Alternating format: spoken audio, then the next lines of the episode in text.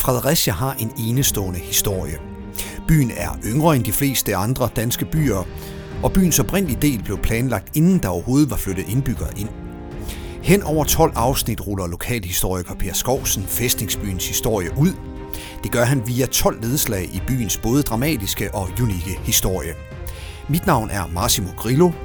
Velkommen til Fredericia By og Fæstning. Dette er afsnit om fristaden Fredericia og byens kirker, denne gang katolsk kirke. Vi har været i Trinitatis og i St. Michaelis kirke. Nu står vi så i den katolske kirke. Hvad er det, der er særligt ved den? Du kalder den den katolske kirke, men retteligt så hedder den jo faktisk St. Knuds kirke. Øh, det, der er specielt ved den, øh, er egentlig, at her på stedet, lige nøjagtigt hvor vi står, der byggede man den første katolske kirke efter reformationen. Øh, reformationen finder sted i 1536, og der går så faktisk øh, halvanden hundrede år, inden man bygger en ny katolsk kirke i Danmark. I 1674 og igen i 1682 udstedte Christian 5. en række privilegier til den forholdsvis nye by Fredericia. I disse privilegier blev der givet en del økonomiske rettigheder og, hvad der i denne forbindelse var særlig vigtigt, religionsfrihed. Denne religionsfrihed var noget helt specielt i Danmark i 1600-tallet, og Fredericia havde denne særlige status i det danske kongerige frem til grundloven af 5. juni 1849, hvor hele riget fik religionsfrihed. I 1600-tallets Danmark var der ikke religionsfrihed. Efter reformationen i 1536 var det lovbestemt, at alle indbyggere skulle have samme religion som kongen. Det var den evangeliske lutherske tro. Hvis man havde en anden konfession eller tro, ville det i bedste fald betyde en landsforvisning, og i værste fald kunne det udløse en dødsdom. Det var derfor helt specielt, at købstaden Fredericia fik tildelt disse privilegier, hvor byen altså fik religionsfrihed. Religionsfriheden betød, at alle kristne konfessioner samt jøder fik lov til at slå sig ned i Fredericia. De fik tilladelse til at bygge kirker, hvor de kunne være fælles om deres tro, og jøderne fik tilladelse til at opføre en synagoge. Fredericia blev gjort til religiøs fristad for at få byen til at vokse. Det nye by havde svært ved at tiltrække indbyggere. Håbet var, at religionsfriheden kunne lokke pengestærke mænd, købmænd, håndværkere samt andre nyttige og flittige personer til at løse borgerbrev og bosætte sig i Fredericia. I de følgende knap 200 år, hvor Fredericia havde denne særstatus i kongeriget Danmark, blev det især tre grupper, som på hver deres måde kom til at præge bybilledet i Fredericia. En af disse tre grupper var katolikkerne. Per, hvordan prægede katolikkerne så bybilledet? Katolikkerne var jo ikke en, øh, en samlet flok, kan man sige, undtagen når de var i den katolske kirke eller i St. Knuds kirke. Øh, mange af katolikkerne var jo tilknyttet hæren, og det vil sige, at de har ikke sådan haft et, et eller dannet et massivt indtryk øh, i bybilledet i Fredericia.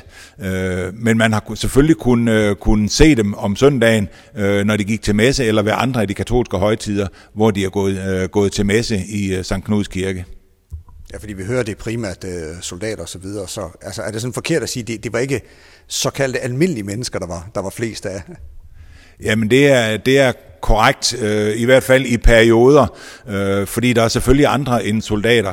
Kommand, kommandosproget øh, i hæren var jo tysk, og derfor var en del af officererne tyske og, og øh, eller tysk talende, og derfor også øh, katolikker. Øh, og en del af de værvede soldater er også øh, katolikker, men, men på forskellige tidspunkter, eller afhængig af tidspunktet, er der også øh, både håndværkere og handlende, som er medlemmer af den katolske menighed.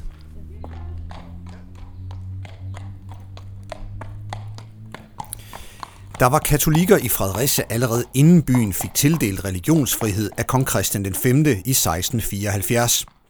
Dette skyldtes Fredericias status som fæstningsby, hvor mange af officererne var udlændinge, og mange af dem tilhørte den katolske tro.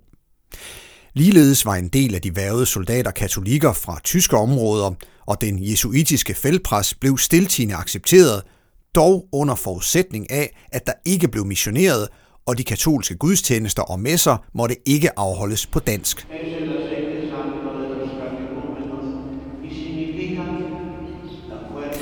Da Fredericia fik tildelt religionsfrihed i 1674, fik den katolske gruppe i byen en fast jesuiterpater stationeret i byen. Få år senere steg antallet til to patere, og Christian V 5. udstedte visse privilegier til den katolske menighed i Fredericia – Katolikkerne fik tilladelse til at holde skole og indrette kirke.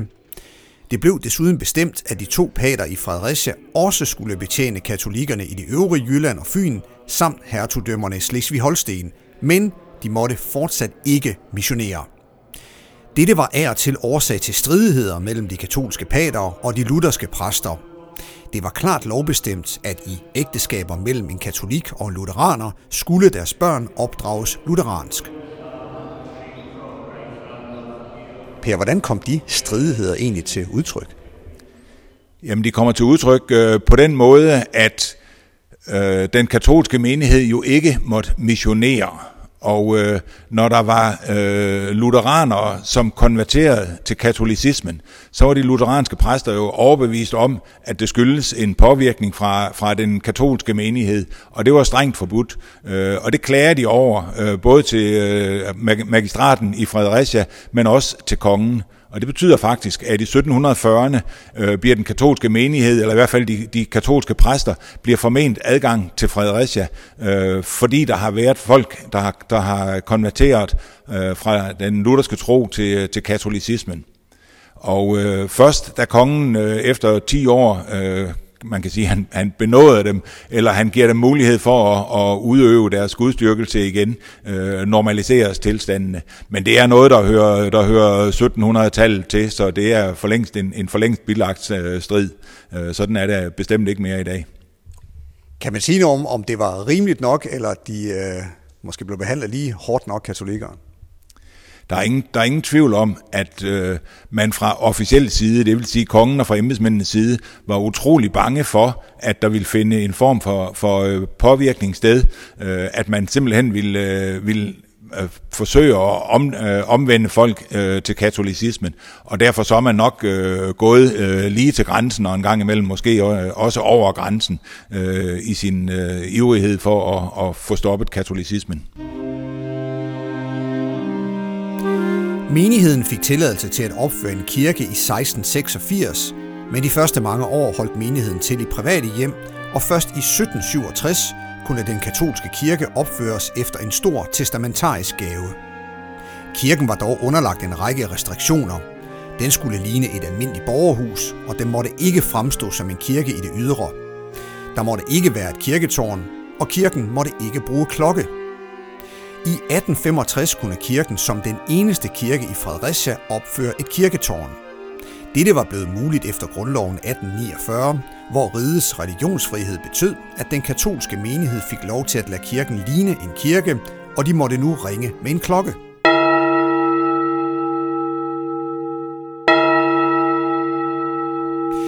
Kirken er indvidet til den katolske helgen Sankt Knud, ved midten af 1800-tallet tilknyttede den katolske menighed desuden en skole og senere et hospital, St. Josef Hospital, der er tilbygget af flere gange. Dette tilhører i dag Fredericia Kommune. Den katolske menighed bestod først og fremmest af soldater og officerer fra især Tyskland. Siden blev menigheden i forskelligt og lidt tilfældigt tempo udvidet og indskrænket med andre militærfolk, udenlandske håndværkere og handelsfolk, der slog sig ned i Fredericia. I 1700-tallet var der ca. 140 katolikker i byen. Dette tal faldt dog i 1800-tallet, hvor det danske militær afviklede ordningen med værvede soldater og indførte den almindelige værnepligt.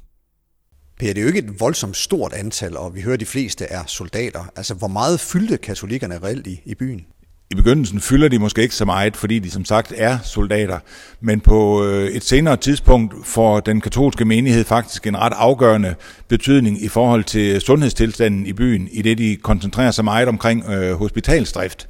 Øh, den katolske menighed bygger jo ud over øh, den kirke, der eksisterer i dag, og som jo i øvrigt er den eneste kirke i Fredericia, der har fået lov til at sætte et tårn på. Øh, så bygger de også en skole, og i 1882 indviger de faktisk et hospital, St. Josef Hospital, som er efter datidens forhold et meget moderne hospital.